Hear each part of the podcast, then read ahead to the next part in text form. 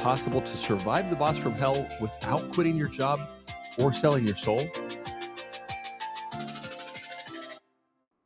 Hi, my name is Ken Williams, and I'm a certified life coach and a master of connecting with people. I've had a lot of bad bosses, because who hasn't? And I'm the host of the Bad Boss Podcast, a podcast where we explore ways to improve relationships at work so that you can survive the boss from hell. So join me as we delve into the ins and outs of working with people that you never wanted to be friends with. If you're hoping to reduce your work stress and increase your job satisfaction when it seems impossible, this is the podcast for you. Get ready to discover the power of untoxic positivity and learn how to survive the boss from hell. And welcome back, and happy Monday. This week, like I talked about last week, it's going to be a little bit different. Instead of just me talking about some of the things that I've learned or experienced over the years dealing with the bad boss, I found somebody else that has had plenty of experiences with bad bosses and also has made a career out of helping people transition to the job that they want next.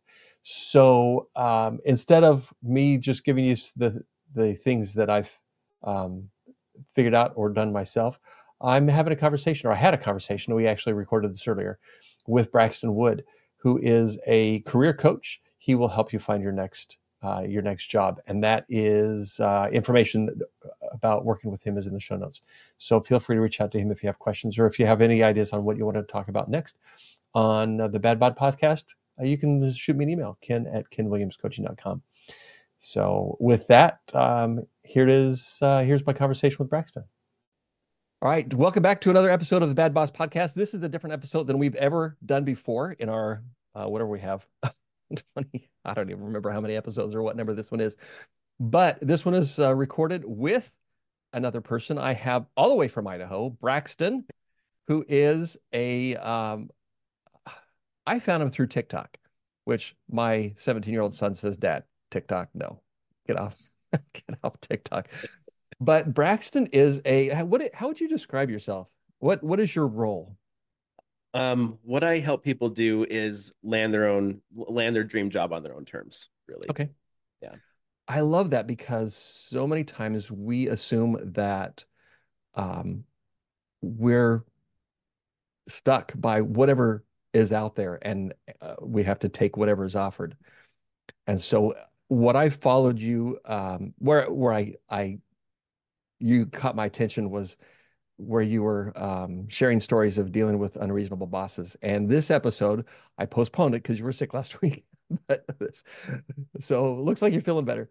But this episode, instead of just dealing with the unreasonable boss or the boss from hell, I wanted to talk about, how do you know that it's time to break up with a bad boss?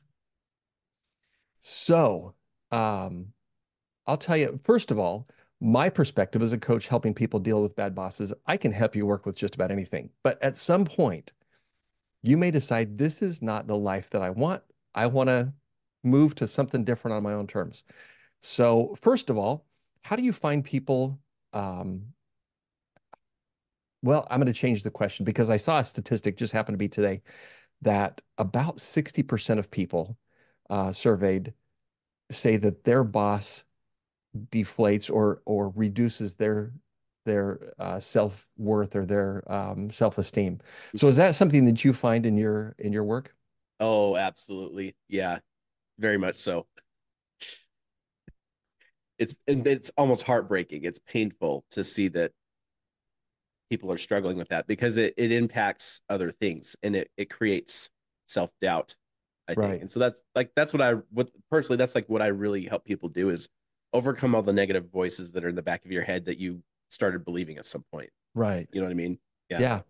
And I found that those voices can get, it could be dangerous to start listening to those. I have thought, and I think we all think this to some degree, that I'm a likable person and I'm pretty effective at my jobs. And I had a job where, just through a series of downsizing rounds, I was eventually the victim of that. And then I got another job, and it was not a good fit. I did not love the job, but they pulled me in. Ken, we've decided to go in a different direction, and that does not include you. And then there was another job that say 3 in a row that I was just the victim. I was replacing a guy who was out on military leave, and he came back, and budget didn't support 2 people in that role. And so I was eliminated, which I would have made the same decision. But at some point, I started thinking, am I the problem? And I don't know that that's a productive or a worthwhile way to think. There's a book that when I kind of started my career journey in my adult life, there's an obscure book I discovered.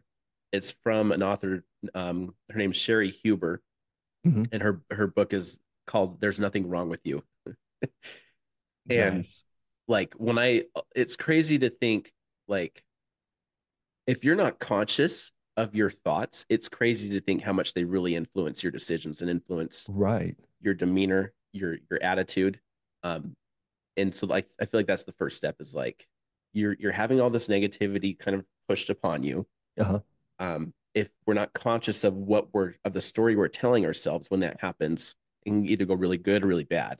And I think human nature is, like, by design, where we as humans are wired to seek negativity because it's typically a threat. And so that's how we know how to avoid it. Right. But sometimes the pendulum swings too far in that direction, and we start believing everything that we do our own deductive reasoning and realize, or seem to think that, all these things must mean that we're not deserving, we're not credible, we're not qualified enough, or whatever it is. I see it all the time. Yeah. And it's one of the things I've talked about before on the podcast is that we, because the thoughts come from us, they just feel so true. And so if you start getting some of those toxic thoughts, you assume it's true, you believe it, and then you just get into that downward spiral. And it doesn't help when you have the boss who's saying things, doing things that get you then thinking that, well, maybe I am the problem. Maybe I am the one who is not effective. I had a boss, as an example, that I went from being the go-to person. I was the de facto backup, and it didn't take long. It was just after a short period of time, all of a sudden I was the,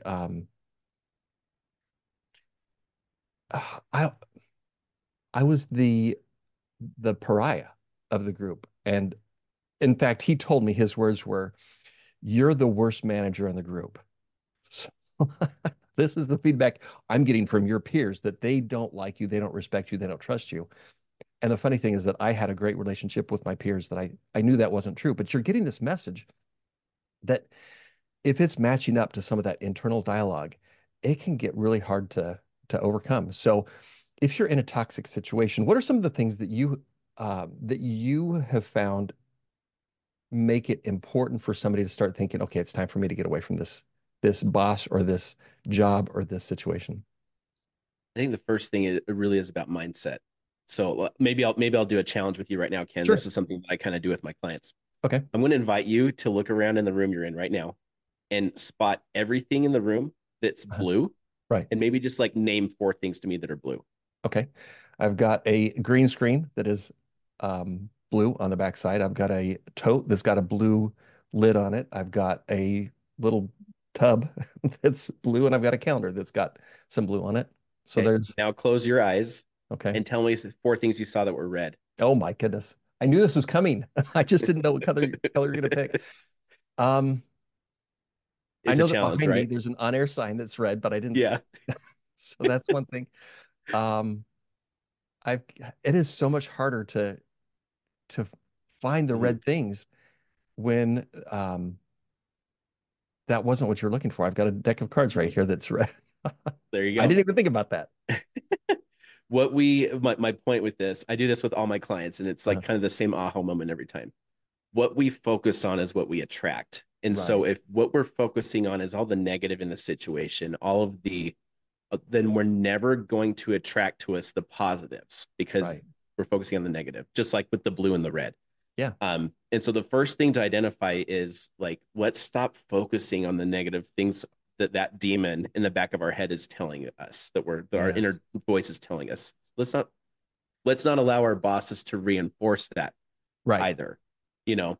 But then the flip side of it is if you're going to eliminate something negative, you have to replace it with something positive. And so what I find a lot of people, when the switch flips for them is when they start asking themselves what their ambitions are and what their maybe even what they're passionate about, and start focusing on those things and get excited, get elated, allow yourself to feel free in that moment of just identifying what it is that is important to you and what you're passionate about.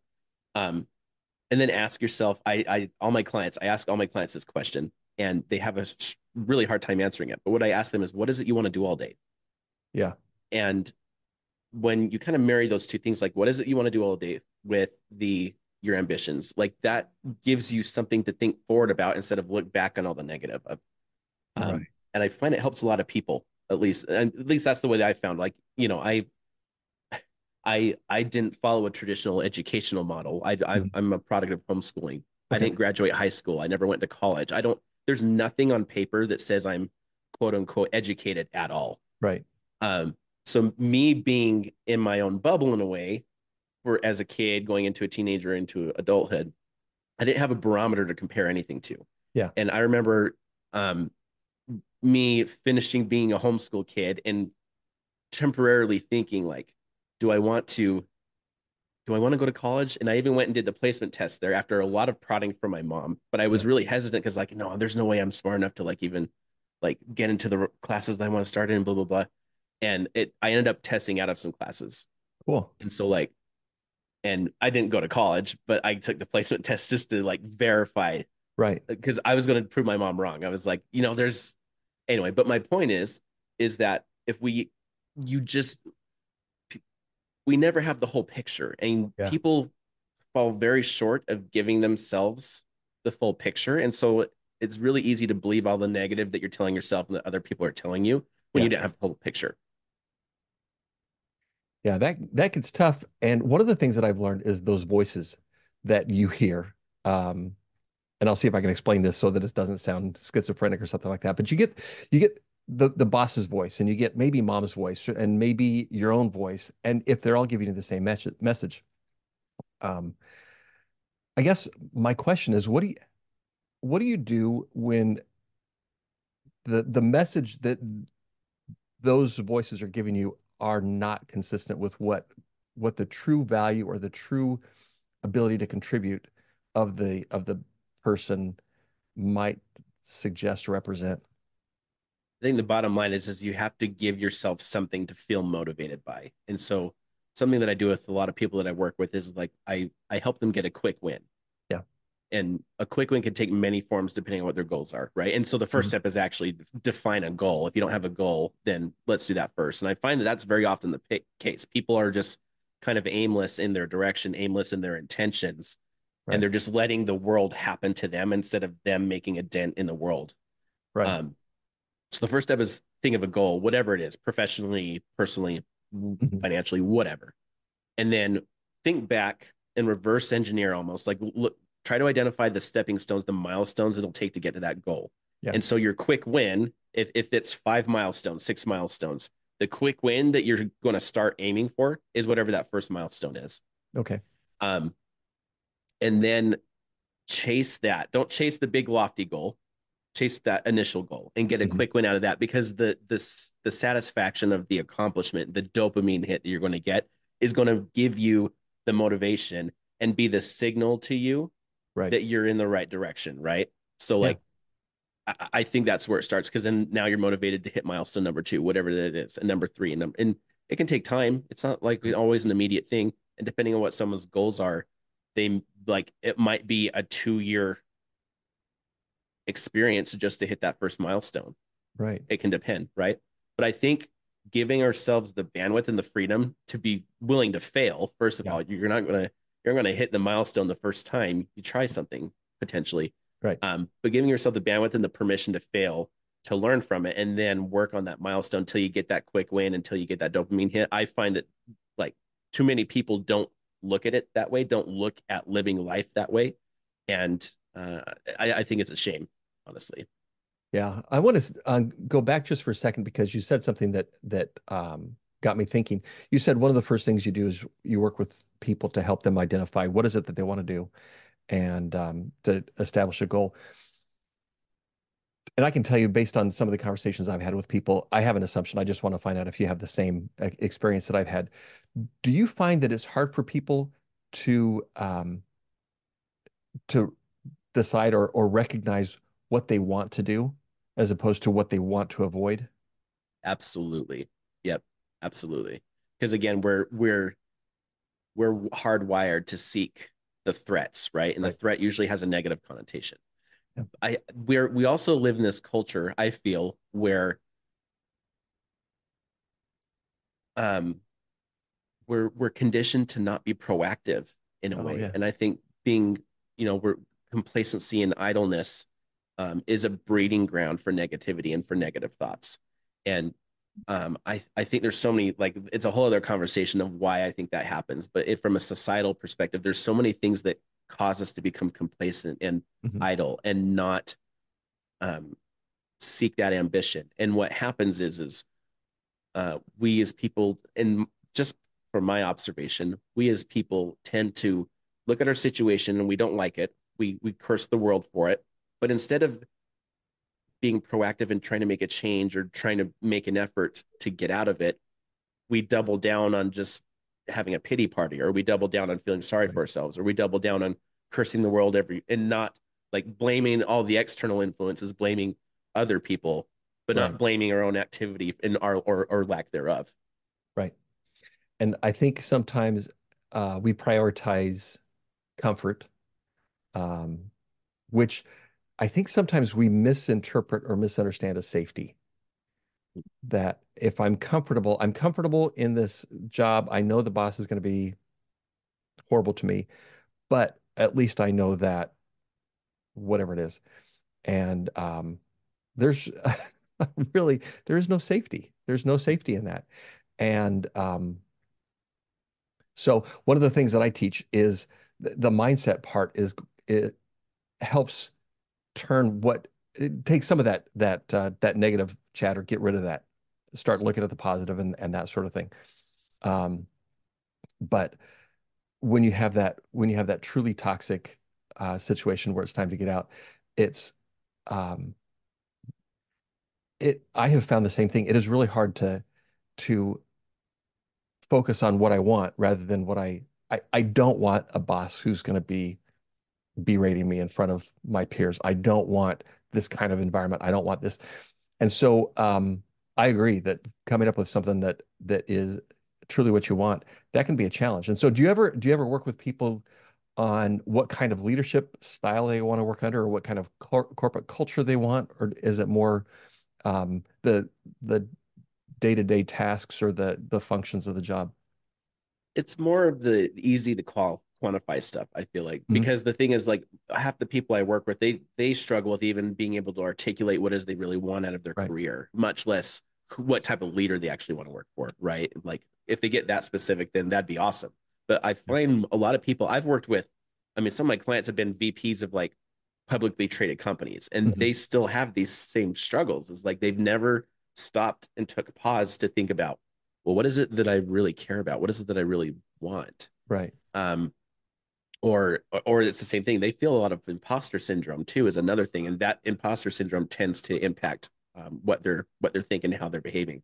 Right. But yeah, so it's more so if they have some sort of general idea of what they want, the first step is to help them unpack, well, how do we articulate and define that so that it's, this is the whole SMART goals thing, specific, measurable, attainable, achievable, time-bound type of thing. Realistic and time-bound. So that's another exercise, because I have not met anyone that has looked at their career through that lens. And being able to do that can be very empowering to them. And when they look at it that way, doing that exercise on its own without any additional help from Braxton even, they start to see, okay, oh, there's the path. There's those milestones. Right. But yeah, if someone wants to be able to identify the type of leader that they want to be or they want to work for, that'd be awesome. But I find it very rare. Yeah. Okay. Makes sense. What are some of the things when you start working with somebody, what are some of the reasons that they give for wanting out? Are they displaced? Are they finding that they need to find a new job? Are they dealing with somebody who's been difficult to deal with and they're trying to remove themselves from that situation? Yeah. What I've run, and this has been my own experience personally with all the bad work relationships that I've been in and in situations that I've been in, I find that people can see the writing on the wall. Okay. But this is something that I learned running this business over the last few years, is that worse situations are actually better than just kind of bad situations, because it's the worst situation that will force you to make a change. Right. It's not until most people hit that period, that point where they would define it as this situation got way worse. Yeah. That they make a change. So usually when people come to me, that's the situation. I had someone that just signed up under my coaching program this last week where the situation was bad, but tolerable. Mm-hmm. And then she, like 4 days later, she walked into work and they dumped all this other stuff on her, dumped all this other work on her. And she emailed me back. She's like, never mind. Like, I need you and I need you now. Like, but I recognized doing the same thing early on in my career. And so it's so funny because for the longest time, like I'm the only, my family historically has never taken any sort of career path like I have. Like I'm kind of the black sheep in my own family in that regard. And so one of the things I was raised to think was kind of to just go with the motions, take the whatever opportunity you can find as long as it can cover the bills and type of thing. Like, so scarcity mindset. And I think a lot of people are like that whatever presents itself, that's what I'm going to take. Yeah. Human nature again. Right. Yeah. Yep. A lot of people are like that, and they run into, and this is something that like, I feel like personally I've shifted the other direction where it's like, if I see the writing on the wall, I'm not waiting another moment. Right. To try and make a change, because I can see the writing on the wall. But people, to like you said, get complacent. They allow themselves to be comfortable because it's not bad enough yet, and then they wait until it's almost too late. So I run into that a lot with people. So that's something specifically that I also help people understand. I have another client right now. She's been coaching with me for over a year, where she's a very talented, very type A, very personable, very kind leader. And she actually single-handedly facilitated the sale of her business. So she's like the example of what a good leader looks like, a good boss looks like. Yeah. But when her company was acquired, she fell into a role where now she has to report to people, and it's not going so well. And it's been getting worse and worse and worse. And she's like, I can't do this. But now what she's struggling with, and what I see a lot of people struggle with as well, is, okay, if it's time to leave, maybe it's time to leave, but where do I go? What do I do? And so she's struggling with that, and paralysis of analysis type of thing, where there's 4 different opportunities, 4 different things she feels like doing, and she can't commit to one. And so she remains in the same place, in the same environment. So that happens too. Yeah, it's that commitment gets to be a challenge, because I think we assume that there's a right answer, which means that every other answer is wrong. And if we don't figure out which one of those 4 or whatever options is right, then that's where we feel stuck. One of the things that I personally experienced not that long ago was I had a big decision to make, and I was in that same which way do I go, until I picked a path, set a date, started making steps towards it, and all of a sudden it was like just clarity of mind. It was amazing. So sometimes that can make a difference. One of the things I wanted to ask you about, you said when we were emailing back and forth, you said that, I can't remember how you said it, but it was something like, you're the master of firing bad bosses, something like that. And so what stories have you had, or people that you've worked with, where you've had that kind of the bad boss relationship, you decided it's time to go? What were some of the things that you have escaped from? Oh man, it's funny. I just posted a video on my social accounts in the last few days explaining, and I explained like, here's 3 jobs I had in a row where I had to escape a bad boss. And a lot of people were commenting like, don't you think there's that tells something more about you? Like maybe you're the problem. And I'm like, I get what you're saying, but yeah. I guarantee you, like there wasn't a lot of wiggle room for me how to navigate that and be okay with it. Mm-hmm. So those three stories, I worked at a very popular tech company. I live in Idaho now, but this is when I lived in another state. This tech company was the most coveted employer in arguably the whole state. Just because they're kind of like, if there was a Silicon Valley in the state that I lived in, like that company was the poster child for it almost. Right. So that's kind of how everyone viewed this company. I had three jobs there. In the first one there, I had a boss, and these are all stories I've told on my social accounts too, but my manager, my first job there, tried to sabotage me because he decided he didn't like me anymore. And so like I was in sales. And so he literally cut my lead flow off. Even though I was performing better than at least half the people on the team. So like, why that doesn't make sense. If you have a high producing salesperson that is outperforming at least half the team, why would you cut their lead flow down? That doesn't make sense. Right. So you tried to sabotage me to manufacture a reason to put me on performance plan where then he could then fire me. It didn't work out. A year later, he ended up getting fired for other reasons. And so karma's, as you know. Yes.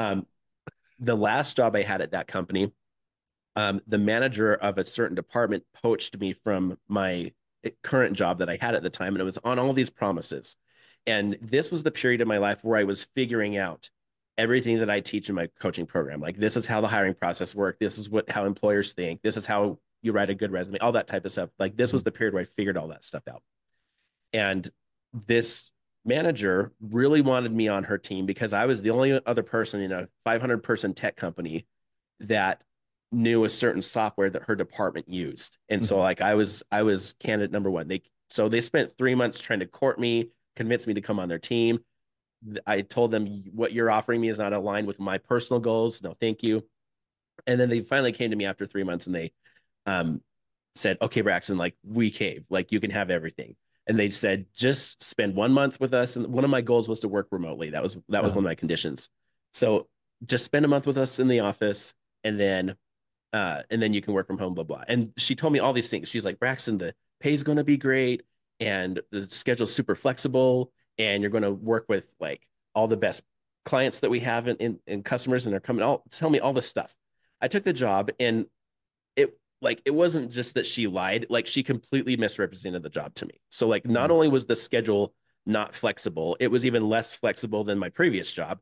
And it was more hours and it was for the same pay. I was literally coming in some days at 5 in the morning and not leaving till 8, 9, 10 o'clock at night. Wow.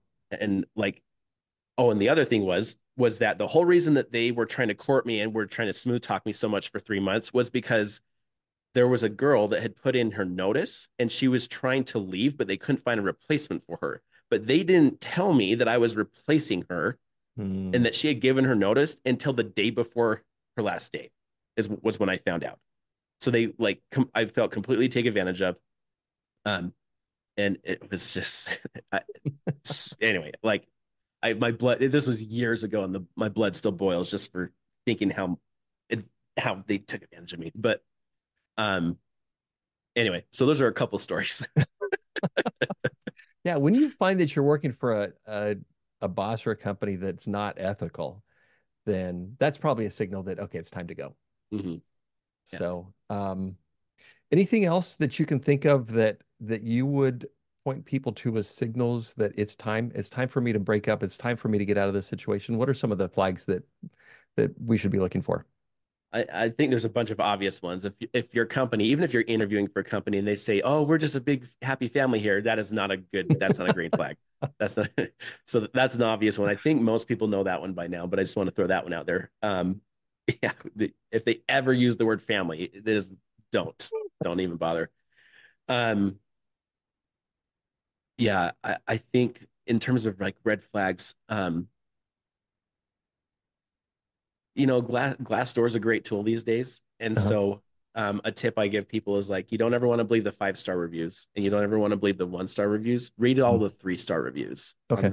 Like Glassdoor, because the 5-star ones are typically ones that the company strong-armed their people to give in some way. It's so funny. Like that tech company I worked at, they did exactly that. They did what a lot of tech companies do and they have like a monthly meeting where the whole company is present. And it's like, you know, it's like what Apple does. Like that's what they're trying to make it.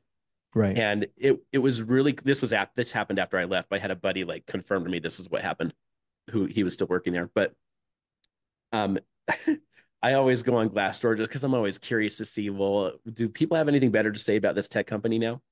And you can tell when they had a company meeting and that they did some sort of mandate to require all their company or all their people to leave a positive review, because like April, boom. And there's like a bazillion 5-star reviews about this company. And you look before, and any other time there's a 5-star review, there's like maybe one every 5 months or something like that. And it's just like, so that's another, in terms of red flags, go on Glassdoor and see if there are companies that do stuff like that.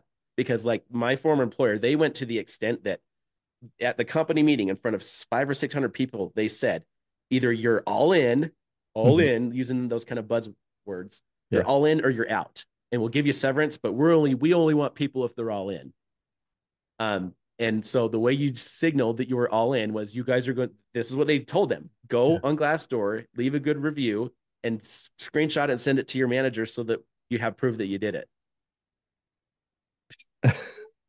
And I'm like, yeah, so we're going to artificially inflate our good name. And it's just, anyway. Yeah. So that's another one, is look at Glassdoor and look at all the bazillions of 5-star reviews and realize that it's all manufactured. That makes sense. That's helpful. Yeah, I think that. So as people figure out what they want out of life, at what point, really 2 questions. At what point should they start looking for that? If they're in a job that they realize it's time to get out because there's a mismatch between my personal values or my direction, at what point should they start? I guess my question is, should they leave immediately? Should they create an exit plan? Because in many of those cases, there's still things aren't that bad. They can still motivate themselves to to deal with a little bit of discomfort until things work out. And maybe the other question is, yeah, what's the sequence? Do they find a job and then leave, or do they leave and then find a job? Do they do some kind of a hybrid based on what their experience is? What do you find working well? What do you recommend? There's what works well and there's what Braxton does, which tend to be 2 different things. So me being a product of homeschooling, I was a free range kid. And so I have a very low tolerance for bull crap, honestly. And so my inclination is, if I'm seeing the writing on the wall, I'm not giving them any more time, because let's be frank, I hate talking negatively like this, but I don't see it as a negative. It's just reality is employers do not tend to give us the same courtesy that we tend to give them, such as a 2 weeks notice. Right. And so, anyway, to answer the question, like I would quit immediately. Sometimes I would give them a 2 weeks notice. Like I'd be willing to do that, but I'm not waiting for the situation to get any worse. Right. And it always does. I hate to say it, but like, if you have a toxic manager, it's usually an ego trip for them. They're not going to take constructive feedback from you as their subordinate. I just don't see it. So my inclination is just up and leave. But like the other side, like the other answer to your question is like, again, we are all conditioned to live in this scarcity mindset. And one of the ways that we live in a scarcity mindset that we don't realize is that we take a job and we never look for another job until it's like critical, until it's a critical moment. And so I always lived by something. I even told this to all my friends when I worked at the tech company, is like, anytime I took a job, I am taking that job knowing that I could lose that job at any time and for any reason. Yeah. And so when it sounds like a negative mentality, but I don't believe it is. I think it's recognizing reality. And so I've always lived, this is a principle that I teach my clients, is it's the ABLE principle. Always be looking elsewhere. Okay. And because to me, it seems silly that the way that we look at our careers is so linear that we only start looking for a new job when we're in a crisis or when something goes bad. I've never in my entire life worked for the same company for more than 3 years, ever. And it's because I was always looking elsewhere and doing that. All other things aside, like my salary went significantly up every time I changed jobs. I doubled my salary in 4 years doing that with that mentality. So that's the other thing is like, when you see the writing on the wall, in my opinion, it's already too late because you weren't looking elsewhere and you weren't doing anything. You weren't keeping your resume updated. You weren't keeping your LinkedIn updated, all that type of stuff. Follow that model. And when the crisis hits, it's usually a smoother job hunt because you've been intentional the whole way up. Right. That would be my response to that. I like that. And it really puts the control back in your own hands. Exactly. That you're not at the, I had a conversation with one of my former coworkers, and he was in a situation where the writing was on the wall for him, and it wasn't immediate, but it was on the wall. And I talked to him about we were just talking about future plans. He had been with the company a little bit longer than I had. And he said something about, well, you know, it's that scarcity mindset. I just don't know. I don't know what I would do next. And he was not enjoying the job. He had the same boss that I had. He was not enjoying that. And, but he was just putting up with whatever. And I told him that if I ever get to that point, I'm doing things on my terms. I'm not waiting for the company to decide that we don't work together anymore. I'm going to make that plan myself. And so, I've taken making maybe a much longer path than you did, figuring out I'm responsible for my career. I'm responsible for my happiness. I'm responsible for what I develop, what I create. And so I love that that's one of the things that you're working with your clients, helping them take back that control. And so I think that's what it boils down to. If you're going to answer the question, when is it time to break up with the bad boss? Based on what I'm hearing you say is, when you're not, maybe you should answer the question before me. Yesterday's the answer. Yeah. Yeah. So don't put up with it.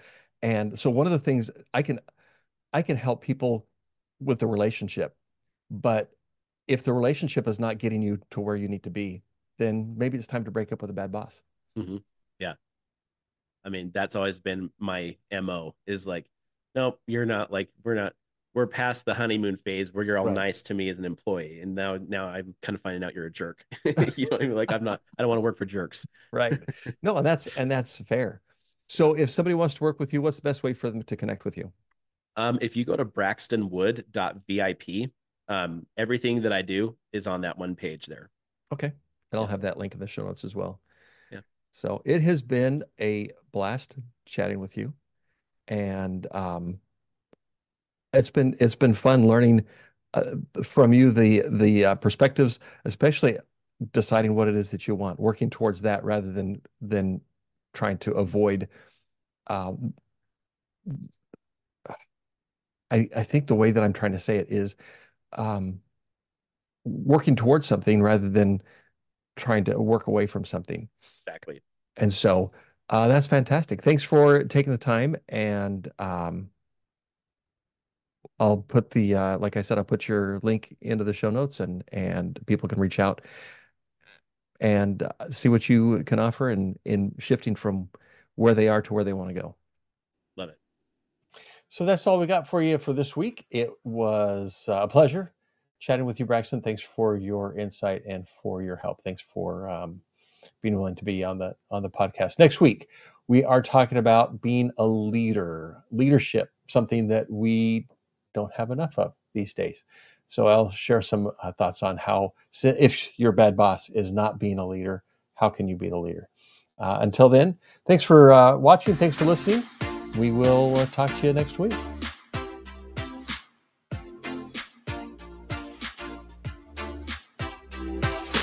Thanks for listening to this week's episode of the Bad Boss Podcast. We hope you found it helpful and inspiring. Remember that relationships are a work in progress and making mistakes is normal. And if you want to have a better experience with your own bad boss, I'd love to help. Visit my website, KenWilliamsCoaching.com and download my guide to surviving the boss from hell.